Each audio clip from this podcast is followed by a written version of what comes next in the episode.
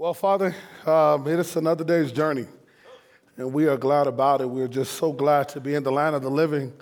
And it means, Father, you still have work for us to do, and you brought us together on this mountain for an experience with you like none other. And God, we stand in awe of how great you are. And all your servant comes asking is that you would decrease me so that you can increase both power, anointing, conviction, persuasion of the tongue. Lord, this is not a, a time of entertainment, it's not a time for accolades. All glory and honor belongs to you. And so, right now, in the mighty, matchless name of Jesus, I pray that you would send your anointing to cover this chapel. So, by the time we close our Bibles tonight, we can say that we have been on a mountaintop. We have seen a bush that's on fire that is not burnt up. We have taken off our shoes because we're standing on holy ground and we're walking out of here white as snow. So, Satan, we rebuke you in the name of Jesus. Matter of fact, we serve you notice that you're not welcomed. But if you decide to eavesdrop and creep into a place that you're not welcome, we have about 250 men that are here with boxing gloves on. We're not trying to duke it out with you. We're just trying to do a one hitter quitter and knock you out the ring. It's in the name of Jesus we pray. Do me a favor, take your left hand and right hand and put them together and clap as fast as you can. And would you just shout, Amen, Amen, and Amen. Ooh, brothers, it's good to be around some men. Um, I just need to make sure I'm around real men. So I need some men to make some noise.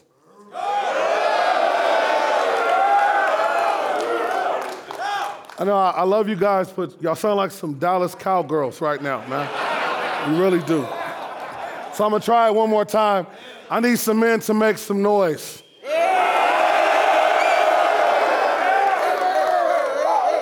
Now you sound like some Oakland Raiders fan right now. I need you to make some noise like you're a San Francisco 49er fan. Make some noise. Have, all of them, they're going to heaven already, bro. They, y'all some real Christians, man. I saw all of you that's Cowboy fan, we're going to pray for you. We got two days to pray and lift up the name of Jesus that he covers you because you know not who you serve it's just good to be around men. I, I have a, a, time frame that I want to try to honor and respect, but it's good to be around men. Uh, uh, I'm in a house of my wife and three daughters, and every time the Warriors play or the Niners play, it's really just me and Jesus that's rooting. My wife watching, I don't know, they're, you know, 911 and all these other crazy, crappy women shows, soap operas and stuff like that. So it's just good to be around Niner fans and Warrior fans and Dodger fans that love Jesus Christ, man. It just it's good to be around you guys. And for the rest of you, God bless you. well, let's go to the Bible. Let's go to the Word of God real quick. Let's look at it. Matthew chapter 17. And for the next two sessions, three sessions, excuse me, that's where we're going to hang our hat. Whenever we're doing a series or whenever I'm asked to do uh, a session, try to stay in, in, in, in, in relativity, try to stay connected, and try to stay in one area because I know how, how we men are. You know, if, if we step up to the plate and we don't hit a home run the first time, dude, we're like Philadelphia Eagles fan. We boo the next time you step up, right? So we want to make sure we, we try our best. If we don't hit a home run, at least do a double tonight, you know what I mean? But if I strike out, I still got a couple more times to get up to bat, you know? All right? Let's go to Matthew 17, and just for the sake of, of study, let's look at verses 1, and I'm gonna change it a little bit uh, just for the sake of, of, uh, of proper context. We'll go from 1 to 8 tonight, and then tomorrow we'll pick up, um, we'll pick up from there. Uh, Matthew chapter 17. Everybody there? You guys there? If, look, everybody is, is connected. You, we've already prayed for you, so you can share with your brother, and you're still a man, all right? So if a brother next to you don't have a Bible, share with them just to make sure that I'm reading out of the Bible and not out of Sports Illustrated, all right? Is that good? All right, ch- verse number one, chapter 17 of the Gospel according to Matthew says these words After six days, is that what your Bible says? After six days, Jesus took, watch this, Peter, James, and his brother John led them up a high mountain by themselves. He was transfigured in front of them, and his face shone like the sun. Watch this, his clothes became as white as light, and suddenly, somebody say, suddenly. Moses and Elijah appeared to them talking with him.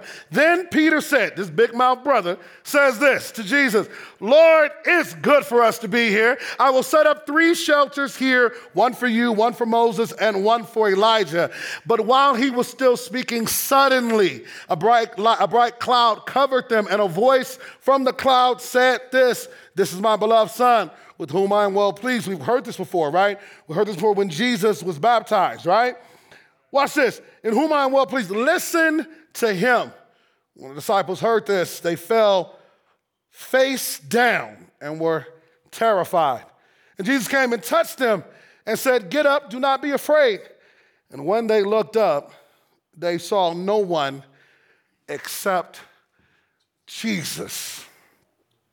Fascination is with the whole text, but specifically verse number one after six days, Jesus took Peter, James, and his brother John, led them up on a high mountain by themselves. Just for about 25 minutes, I just want to touch on this subject. Why in the world did you come on this mountain? That's what I want to touch on, and I'll make it like a basketball and bounce, I promise. Interesting. The gospel, according to Matthew, many individuals who attempt to try to put this word of God these 66 books, this, these 66 that have been divided into two divisions, when they try to put it into context, folks really don't understand the connectivity that is connected to these gospels, these synoptic gospels. For Matthew, Mark, Luke, and John, these four gospels, these gospels that point us and explain to us who Jesus is, preparing us for the Acts of the Apostles that gives us an understanding of the acts not of the apostles, but the acts of God through the apostles. All gives us a different theme, a different framework, while talking about a central figure, the thesis of both the Bible and the Gospels are all Jesus Christ. Well, if Matthew, this former IRS agent that had worked his way all the way up to the top of the charts in the IRS office, this despised individual dare write about this soon to be crucified Savior who would three days later get up from the dead, who would do some miraculous miracles like taking Alhambra water and turning it into Stella Rosa.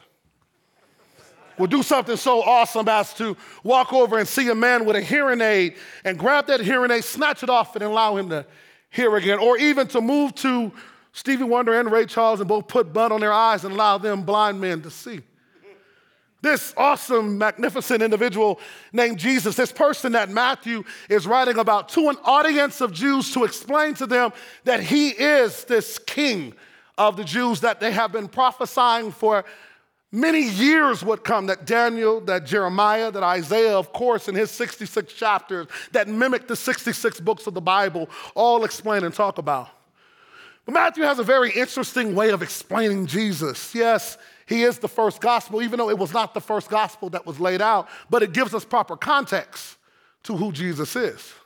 I mean, it really is the only gospel that gives us a genealogy in a nutshell from beginning to, from cradle to the cross of who Jesus is, explaining how Jesus comes and how his life, his birth, is connected to him being the king of the Jews. But it does something even more amazing. It gives to us this idea of how Jesus selects individuals for the purpose of ministry. I mean, think about it. When you look at the gospel according to Matthew, in every particular area, every chapter of it, we are seeing him almost handpick certain individuals. I mean, if you look at this, this, this, this text alone, y'all got to talk back to me. I'm, I'm, I'm, in the church, we talk back. That baby, that, that, that let me know y'all hear what I'm talking about. But in this particular chapter, in chapter 17, it, it gives us something that is interesting. It says, to us that Jesus selects, he chooses, he takes, he does not ask, but he takes three. Peter, James, and John. Thank you, brother. I love you. takes three. Peter, James, and John with them. There's three things I want to look at on, on the purpose of being up on this mountain. And first of all, it is the separation. Understand that everybody that you hang out with didn't come on this mountain. Wait, wait, wait, wait, but, but why? Why? Why is that? Why is that? Oh, I understand. Because in your mind, you pay the fee in order to get up on this mountain to get away from possibly, let's just be honest, we're in a chapel, the cross is here, all of us are men. Some of us had to get away from the wife. Some of us had to get away from our kids. Some of us needed to get away from our job, or some of us just needed to get away from what we call the real world to come into a euphoria or utopia up here on this mountaintop. Amen. You know, that's sad when y'all said amen when I talk about getting away from your wife. That, that, that. Y'all ain't said nothing the whole. I done talked about Jesus being the king, and y'all just sat there quiet. The moment I said get away from your wife, children, and your job, hallelujah, amen, preacher. Y'all better not be recording and putting this on social media because my wife's gonna get mad at you. But watch this. this. This was crazy. He takes three men. Ooh, wait. He takes Peter, he takes John, he takes James. The separation is interesting because he could have selected any of the disciples, but he selected three. Let's pause for a minute and talk about who these three were. Then maybe it'll help you understand the purpose of why God selected you to be on this mountain. Because you think that you selected yourself to come up here. Oh, baby Bubba, you did not. No, boo boo, you didn't select yourself. He handpicked you specifically because scripture does not say that he asked the 12 who wants to go. They did not play uh, Russian roulette. They did not play Rochambeau. They did not play guess up, guess, guess what number it is. No, Jesus already knew exactly who he was going to take, when he was going to take them, why he was going to take them, how high he was going to take them, and when he was going to bring them back. It was all selected and planned. Why? Because Jesus, that individual that John, that great gospel writer says, in the beginning was the Word, the Word was God, and the Word was with God, knew Peter, James, and John before Peter, James, and John knew each other or knew themselves. He already knew the exact moment in which he would take these three men to this mountaintop for one purpose and one purpose alone. So it is not you that selected yourself, but Jesus, out of every man that is across the scope of this state, selected you to come on this mountain for a reason. Y'all should have said amen right there. But let me help you, brothers. Because you're probably saying, why did he select me? Let me explain to you. The reason why he selected you is because he qualifies the unqualified. He never selects men that are already qualified.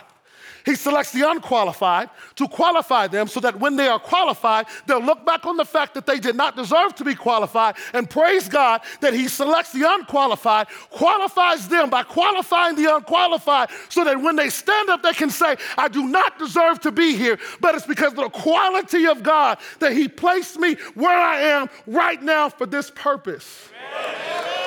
Oh, it's a bunch of unqualified men in here. For all of you that don't think that you are qualified, maybe if you, all of you that don't think that you deserve to be up here, you think you deserve to be up here, you have come to the wrong mountaintop on the wrong weekend because scripture says all have sinned and fallen short of the glory of God. It is the reason why the church is so essential and important. It's because it is the place where Jesus is, that he calls sick people to the hospital. And every person that thinks that they are qualified to be in the hospital, that means that you are not a patient, but you're a doctor. And there's only one doctor that performs in a hospital. Everybody else is patients that deserve to be in the hospital so the doctor can operate on patients. He selects three. Look at these three unqualified men Peter, James, and John. These unqualified dudes, dudes who are horrible fishermen if you think I'm lying, take a look at the beginning of the book. Bible says when Jesus sees them, they are cleaning their nets, not because they caught anything, because they ain't caught nothing. All night they've been fishing. But wait, not only are they jacked up, toe up, messed up, and unqualified fishermen, they've also been kicked out of school because they possibly are the same age as Jesus. And theology, will teach us that the reason why they are cleaning their nets is because they have been kicked out of rabbi school, they've been kicked out of school, they've returned back to their father's job or their father's trade. They are low on the, low, on the, on the cesspool. They are fishermen. They're not a tax collector. They don't work in the temple. Heck, one of them is so messed up that scripture qualifies him as a cusser. He's so messed up that when they come to arrest Jesus, he takes out his sword. And the scary part about it is many of us in here are Peters because we cuss, and I saw about half of y'all with switchblades in your pockets. but here's what I love about Jesus is that when Peter cut off the man's ear, Jesus didn't say, throw away the, the sword. He just said, put it away for now. Y'all will catch that when you get off the mountain. And then the other two, the Bible says, are so temperamental that they call them the sons of thunder. He takes a cusser and two angry men on a mountain. Y'all, I just preached a whole message. he separates them from everyone else because there's something that they need to see that all the rest of the nine are not qualified to see. He qualifies the unqualified. He separates them and takes them on a high mountain. Why? Not just for the sake of separation, but also for the sake of inspiration. Look at what the scripture says. When they get on the mountaintop, they're not up there to hang out. They're up there to observe something that they cannot see in the valley.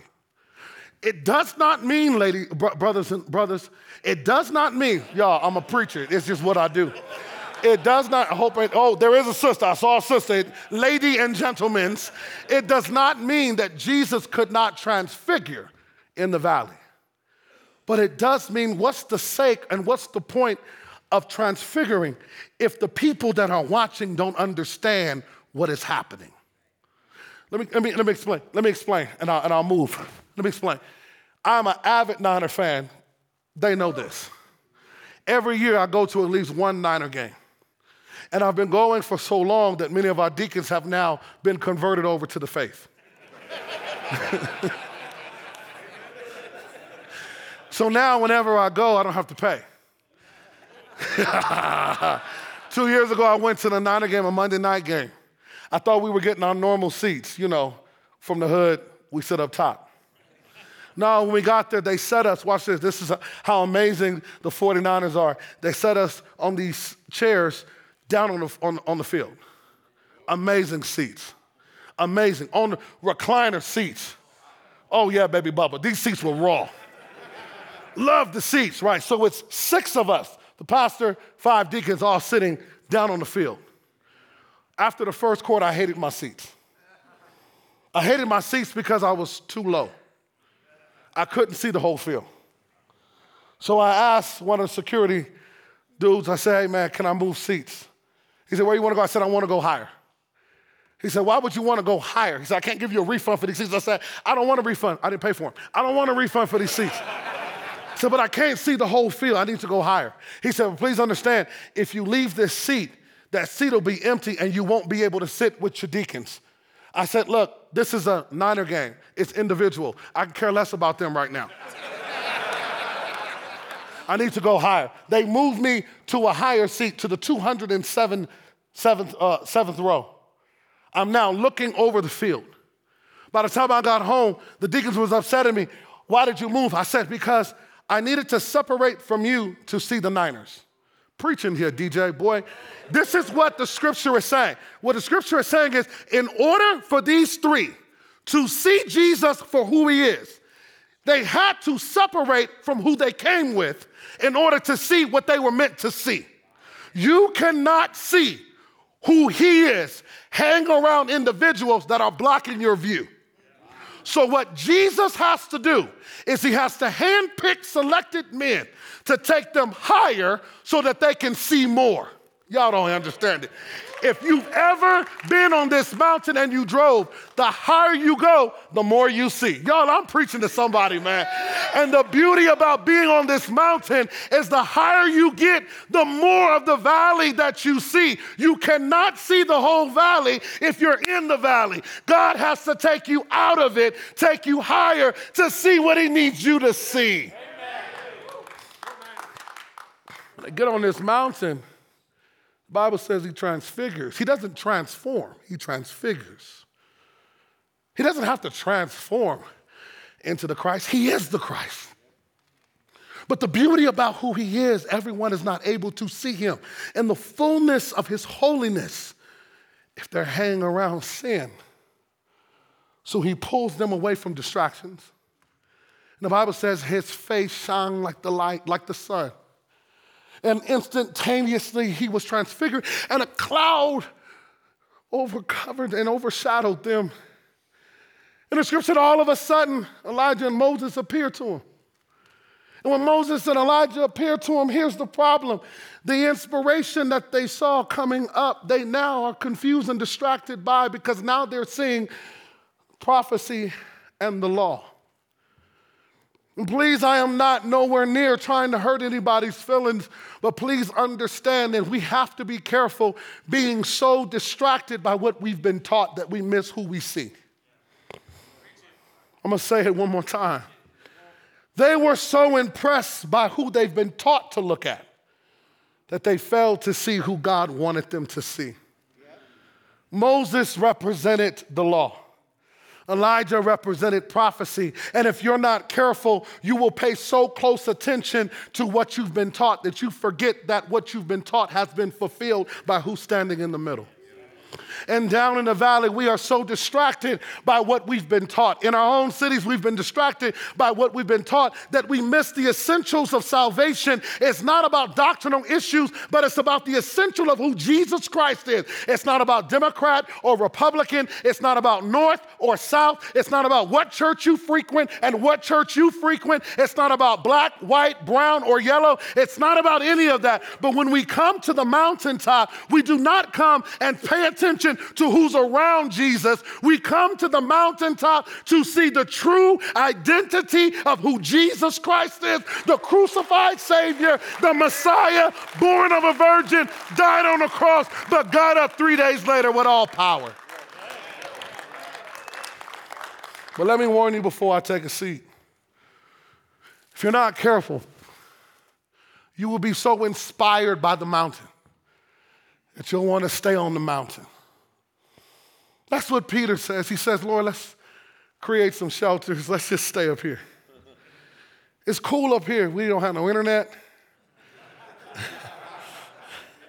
I mean, y'all know we men, right? So that's why we carry our, our phones and we don't carry real Bibles. We, we, we carry our phones because the scores come up. Even while we're preaching, we, we preaching Niners score. We shout, thank you, Jesus, but we're not. I just confess something. The whole St. Rex Church gonna be like, oh, that's why you shout on Sunday, because they scored a touchdown. Yeah, that's why. That's why. Playing games. We're texting. On the mountaintop, you can't text. Well, you can text and it'll get a failed message. On the mountaintop, you don't have to worry about distractions of women. You're on the mountaintop with dudes. You don't have to worry about the temptation of sex because you're on the mountaintop. You don't have to worry about the temptation of drinking because you're on the mountaintop. Smoking because you're on the mountaintop.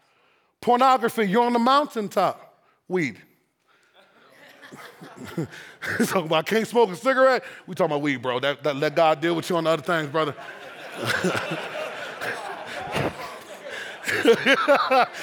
Plead the blood of Jesus on you, bro. On the mountain, if you're not careful, you will want to stay on the mountaintop because the store does not sell nickels, dime sacks. the store does not sell beer and Mad Dog. They don't sell Cisco and Hennessy. Don't, don't, don't, don't, don't tell on yourself, y'all. Y'all telling on yourself. It's on the mountaintop. Up here, We can be men connected to the Father.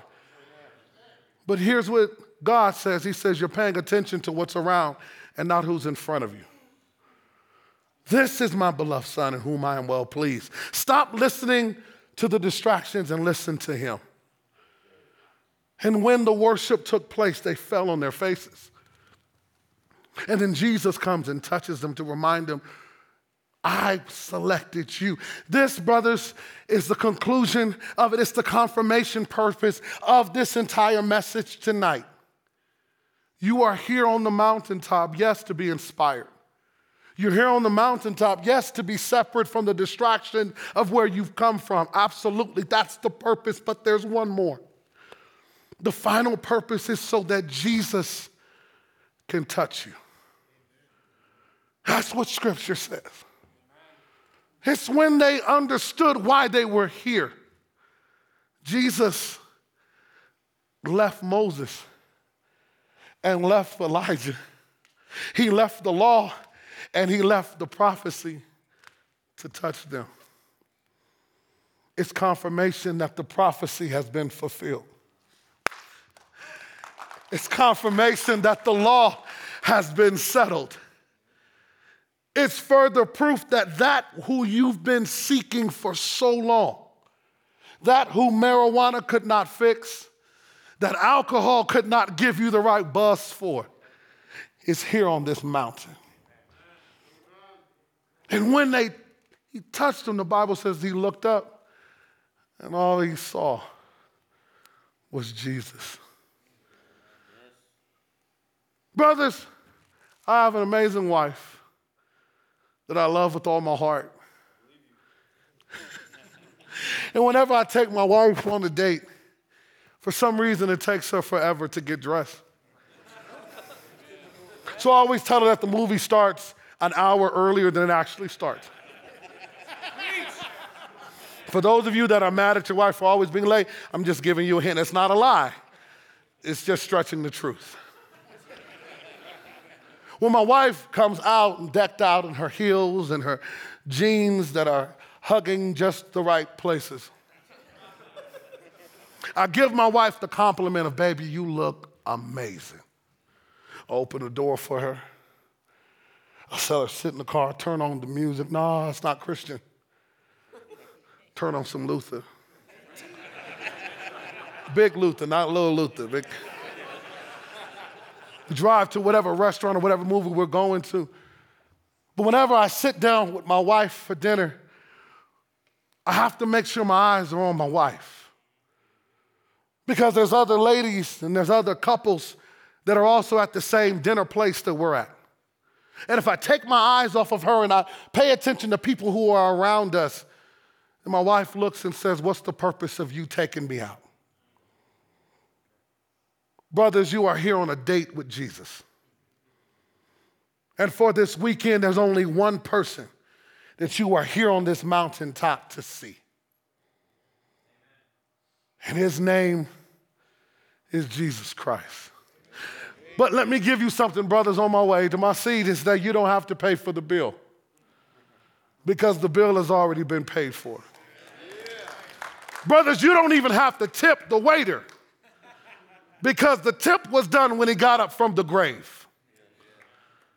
Brothers, the beauty about it is that you don't even have to walk out the restaurant because when he died on the cross, he picked you up and carried you every step of the way. All he wants you to do is keep your eyes on him. And when you focus on Jesus this weekend, I guarantee you, you'll be touched like you ain't never been touched before. Father, in the name of Jesus, this evening, we are grateful that you have decided to date us. Every individual that is here, you selected, you handpicked, you called for this weekend. And just like as a father, we take our daughters on daddy daughter dates. And just as a father, we take our sons on, on experiences where it's just us and them. And just as we have our wives, we take them on dates, or with our boys, it's just about us and our brothers and our boys. This weekend is just about you. And God, we are grateful that you brought us some side kicks to hang out with. If we're Peter, you brought us James and John. But God, we're not here just for them. We have reached this mountaintop for one reason, and that's to see you. So, in the name of Jesus, we come to you this weekend broken, just as Peter, Peter was. We come to you wounded, just as James was. We come to you hurt and abandoned, just as John was. And we cast all our cares on you this weekend. And our prayer, Father, is that you would take it. Our prayer, Father God, is that we leave it at the altar, that you would take it off of our backs. And we lay aside every weight that besets us, whether it's pornography, whether it's masturbation, whether it's alcoholism, whether it's drug addiction, whether it's a lying tongue or whether it's a cheating heart. You selected us to come up here, which means that there must be some quality about us that qualifies us to be on this mountain. So allow us to see you. Allow us to be the opposite of how Peter was. Let us keep our mouths closed and just listen to you. And whatever that instruction is, whether it's to lift our hands, God, we want to do it. Whether you tell us to get on our face, that's what we want to do. Whether you tell us to let the tear ducts fall out, we want to do it because we know that a baby isn't delivered until water is broken. And so this weekend, we just want to be men, but not the men that society tells us to be. We want to be God's men. We want to be vulnerable to you this weekend. We want to cast everything to you this weekend. So when we leave this mountaintop experience, when we come down off this mountain, it's not about others seeing us look different. It's about us knowing that we're different. So, Father, take us on this journey together. And we'll be so careful to give you all the praise and all the glory because you are definitely worthy of it all. It's in Jesus' name that we pray. Let every real man shout, Amen.